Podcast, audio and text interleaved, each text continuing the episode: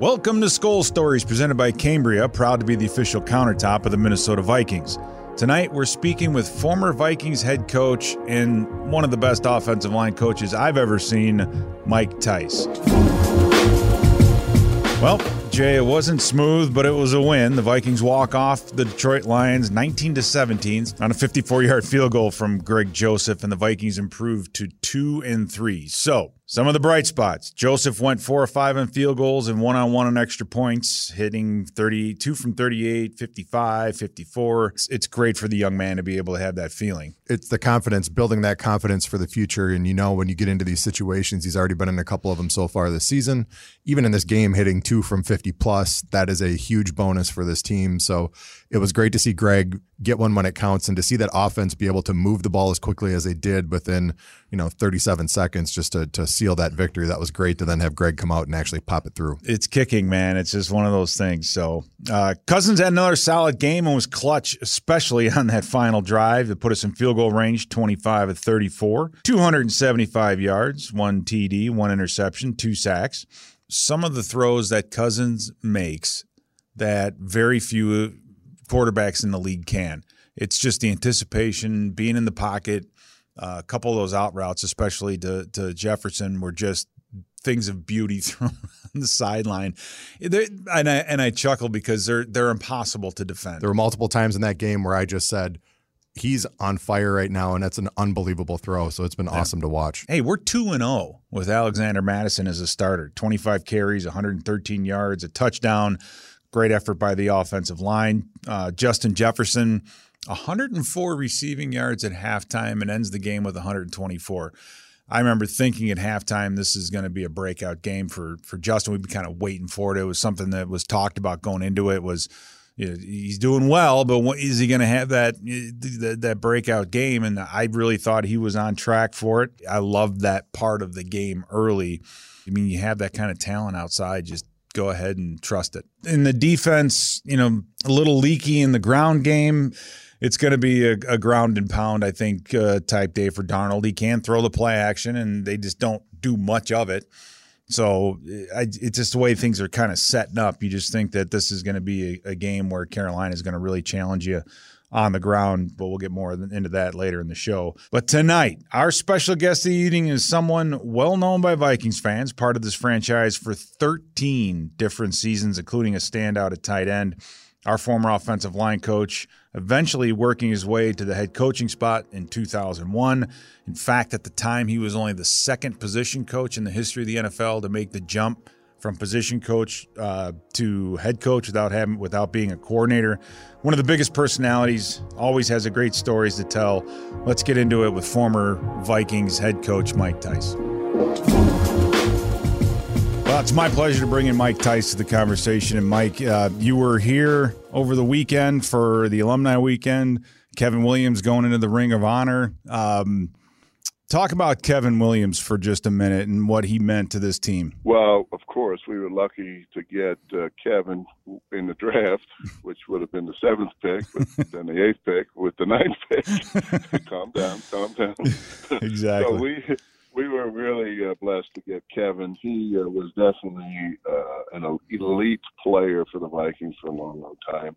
You know, we played him uh, his rookie year, 12 games outside, and then moved him in inside for the last four games, and he had five sacks in the month of December and was a rookie of the month in the NFC. And we knew we had something, or the Vikings had something special from then on. And then he came back a second and had 11 and a half sacks, 70 tackles, 52 solo tackles. I mean, the guy just the, the guy just tore it up, and he went on to have a great career. Very humble, one of the most humble players that I've been blessed to be around. Uh, great teammate, uh, great quiet leader, if you will. And and what I loved about Kevin when I was around him, he was very appreciative. You know, he was appreciative for the moment. He was appreciative for the chance to be in the National Football League. So I really uh, admire Kevin a great, great deal. And you've coached a lot of different different characters, different personalities, and we had some that were high maintenance and required a lot of attention. And and Kevin just showed up and did his job, did he not? He did. You never had to worry about if you got that late night call that it was something about Kevin Williams. I could promise you. So you could check check him off the list of worrying about. But we did have a few guys, like you said, that when that phone rang at my house after eleven o'clock, it was never good. but it was not. It was not about Kevin Williams. That's for sure. It might might, yeah, might have been about one of us numbnut coaches too. So, Mike, I, you know that's one thing I, I do for you know for the folks that are listening, you gave me my opportunity to coach, and I will be forever grateful for that. It was the best of times and worst of times. I sit here and look at this building, you know, in awe and wonder with what we, you know, with what we were working with and what we did, and you know, it, it's it's really amazing how far this franchise has come and where the Wilfs have really taken this place. Oh, they've done a wonderful job, man. You you remember we used to pump a portable air conditioner into the locker room yep. at Winter Park because the air conditioning unit broke down and they didn't want to pay to put a new one in. Yeah, no, they've done a great job, and I was very appreciative when Mark Wilf reached out to Diane and I invited us in for the ceremony. And uh, the stadium, we stayed at the Omni Hotel, the hotel, the facilities, the practice field, the practice stadium, uh, orthopedic hospital, just everything that they've done has been – first class, and uh, we just got to win more games.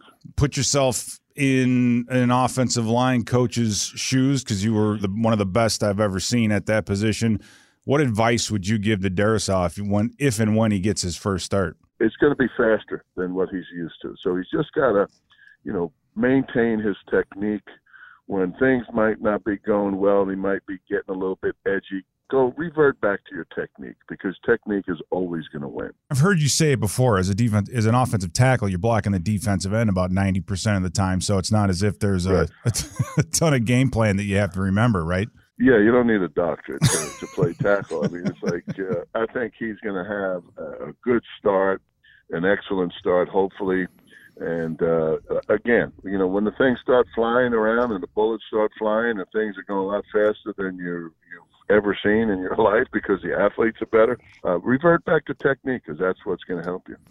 You know, you are what your record says. Um, they've lost some close games. Uh, it, you know, put yourself in Mike Zimmer's shoes, and, and what what do you say to a team like this at this moment in this period of this of this season? Well, you know, if you believe in your program, you got to stay the course, and you can't all of a sudden start doing things that are not within the personality of your program. And you know, it's easy to uh, all of a sudden start listening to the naysayers and naysayers. You should be doing this, and you should be doing that, and you should be doing that, but they don't know. They're they're not in the building. They're not watching practice. They haven't watched the tape.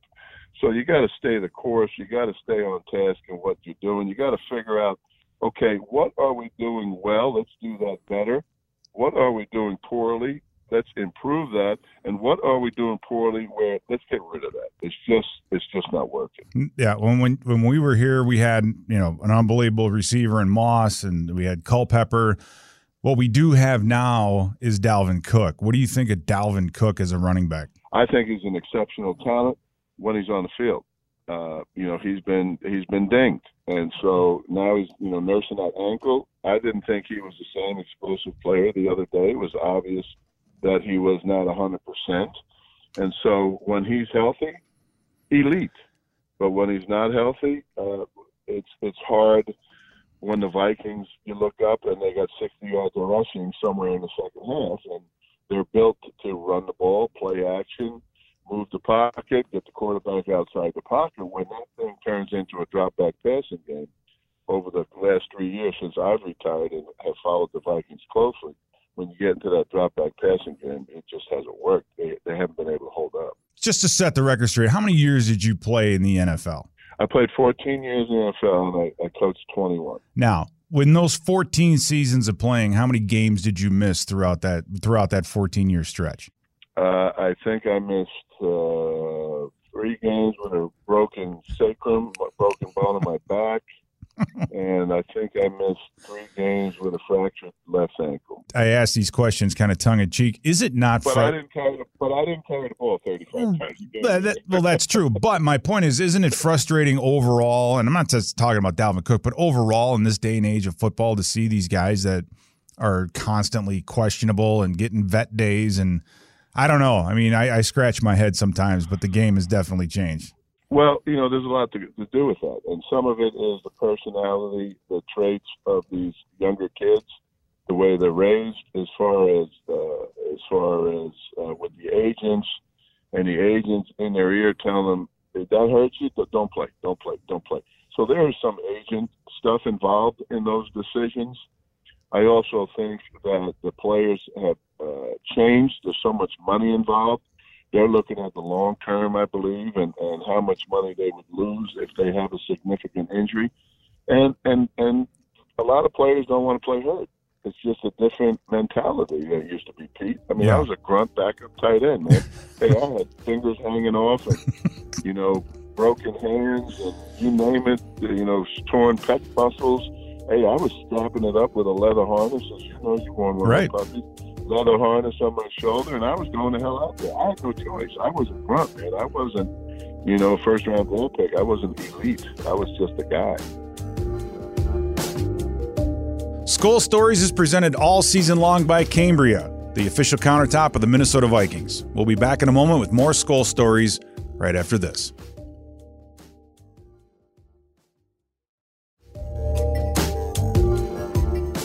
It's football season at Mystic Lake with Vikings drawings. Enter casino and digital drawings for prizes like season tickets, away game trips, and an ice castle fish house. Get details and enter now at mysticlake.com/vikings. Now let's get back into our conversation with former Vikings head coach Mike Tice.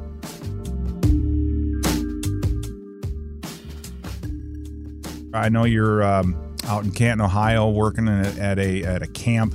Um, let listeners know exactly what that is all about. This is the second year of the NFL Academy. Uh, I volunteer with Dean Dalton, the old running back coach, for him, his company, Wave Sports and Communication. They have a partnership with the NFL alumni and the Hall of Fame.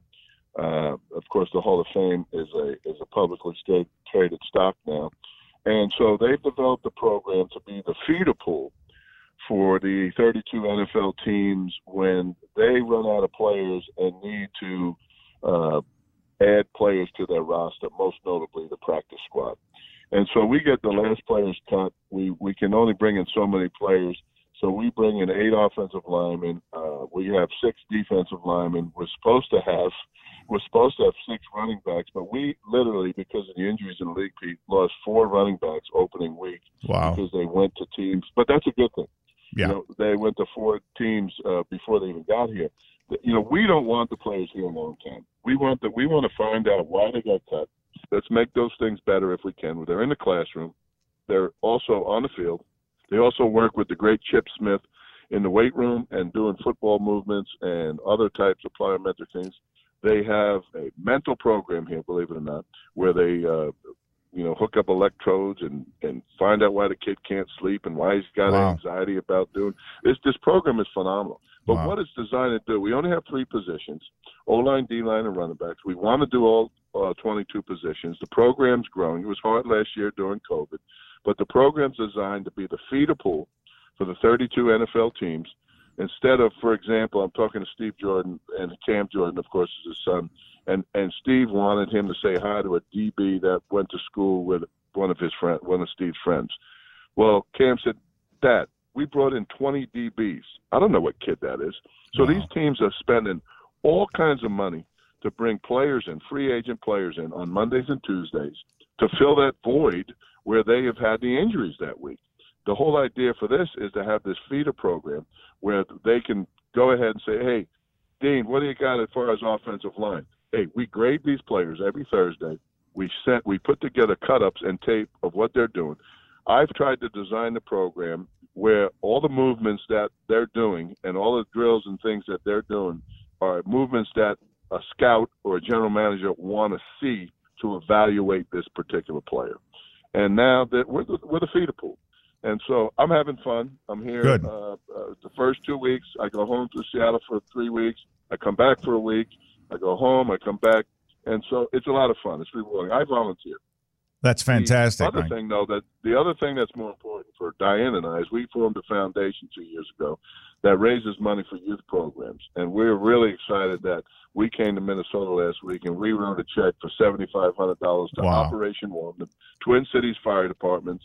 Last year we wrote a check We gave out 2,200 winter coats last year, to underprivileged kids, and we're going to be able to give out more coats this year. And we're really excited about that. Wow. We've also written, we've also written checks for in the last month over two hundred seventy thousand dollars to Boys and Girls Clubs, and so we're pretty excited about. Well, my, so Mike, if, if for a listener right now, how do they find out more about and how can they go and donate? They can go and donate on the website now. We don't have any upcoming events, but we do have a website that gives you the ability to donate. You can pick the charity of your choice. All the charities are listed. We give to multiple charities from New York to Minnesota to Nevada to Seattle, Washington, and that's the Mike Tice Foundation.com. Pretty pretty simple. The Right. Mike Tice Foundation.com. They can hit the donate button and go and use your PayPal and uh, and we're pretty excited about it. We've raised a lot of money. We've been able to raise over four hundred thousand dollars Wow. this year in our events. We've we've had three events, and uh, now it's on the football, and then we'll start back up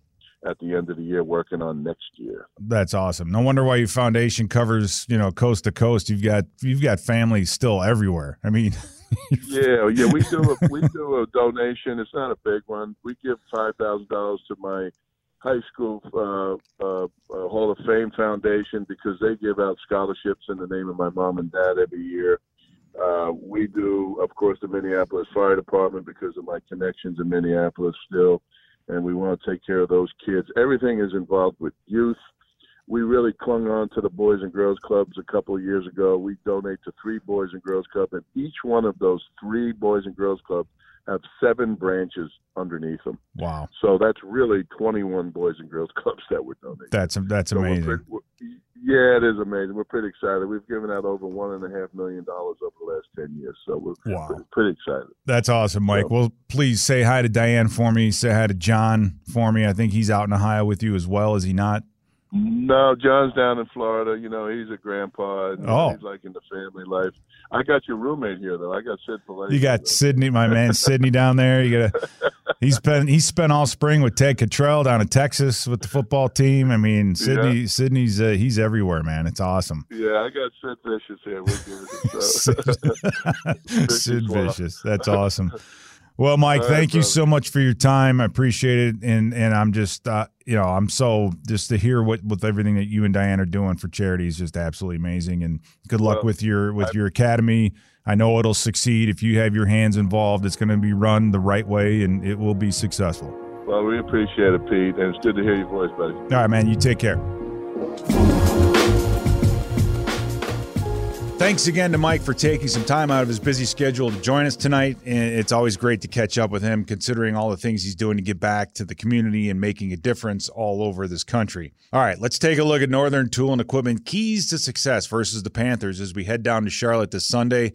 Northern Tool and Equipment brings the power with top brands like Milwaukee, Steel, Lincoln Electric, Honda, and more. Northern Tool and Equipment, quality tools for serious work. Now, this Carolina team has relied on the run really as a focal point as much as any team in recent memory, but why wouldn't you when you have a top five player in the league when he's healthy? And Christian McCaffrey, he's an amazing talent. Um, they use him well. He has a hamstring issue, hasn't been playing. I look at Carolina and say, you know, of their first six games, four of them are at home. And it's a situation where I think Carolina needs to come out. They want to come out of this opening stretch with a winning record because they're going to be on the road quite a bit coming up. So if McCaffrey can go, I, I, I expect him to be on the field this Sunday. He is a guy who, when he is out there, you have to have a spy on him. Yeah, it- And, and even if you do, you still might not catch him. Right. And you, you need someone with the athleticism of Barr and Kendricks. I mean, we have, I think, a couple linebackers that can keep up with him. And don't forget about Chuba Hubbard either. I mean, he, he had 134 yards last week, runs the zone as well as anybody I've seen, has a really good stiff arm. Um, Carolina's offensive line is is a little bit of a work in progress. Um, Brady Christensen got his first start at right tackle for him. They've been moving guys around, flipping guys from one side to the other. So they're they're they're struggling up front, and if they can get it done on the ground, I, I think they'll take it. Um, and that is also all going to help Darnold because Darnold he, he's a very very talented guy, But like you were, you and I were talking about earlier, I think his time with the with in New York really has affected him because he is not comfortable in the pocket. Uh, both their tackles don't protect their space very well, and with the way Everson Griffen and Danielle Hunter are rushing the quarterback right now, I just don't think they have the confidence to just drop back pass in this game 35 times. You have to get in his head early as as early as possible. Because yeah. if you do he makes a ton of mistakes. Um, you know it sounds similar to what we talked about a couple weeks ago with Baker Mayfield. Like if you can get him here in footsteps even though he is a mobile quarterback he gets a little skittish and he can definitely make mistakes and turn that ball over for you. You know the first 3 games that they won uh, almost 900 yards passing three passing TDs three rushing TDs one interception sacked only six times. The last two losses, 478 yards passing, three touchdowns, two rushing TDs, five interceptions, and eight sacks. So if you collapse the pocket on him, hit him early, get after him early, and then just keep that pocket in his lap. And I think you'll get the results that you want. But um, a talented receiving corps. I mean, DJ Moore, Robbie Anderson, Brandon Zylstra. They've all had solid seasons before. Uh, DJ Moore leads them in targets, touchdowns, yardage, and yards after catch. The Vikings will have to figure out a way to stop him. But again, I, I just don't see this passing game with the with the pass rush that we can put on being consistent. We had the we had the Lions by a two score lead. We had them one dimensional. That's when we started getting after Goff, you know, making him uncomfortable. We have to do the same thing again. And in the last two weeks, where they have struggled the most was some of the replacement players coming in on that offensive line. If we can get some extra pressure right up the gut there, right between the guards and centers, I think that's really going to do some damage with Sam. And defensively, you know, they they were leading or at the top of the league in statistics.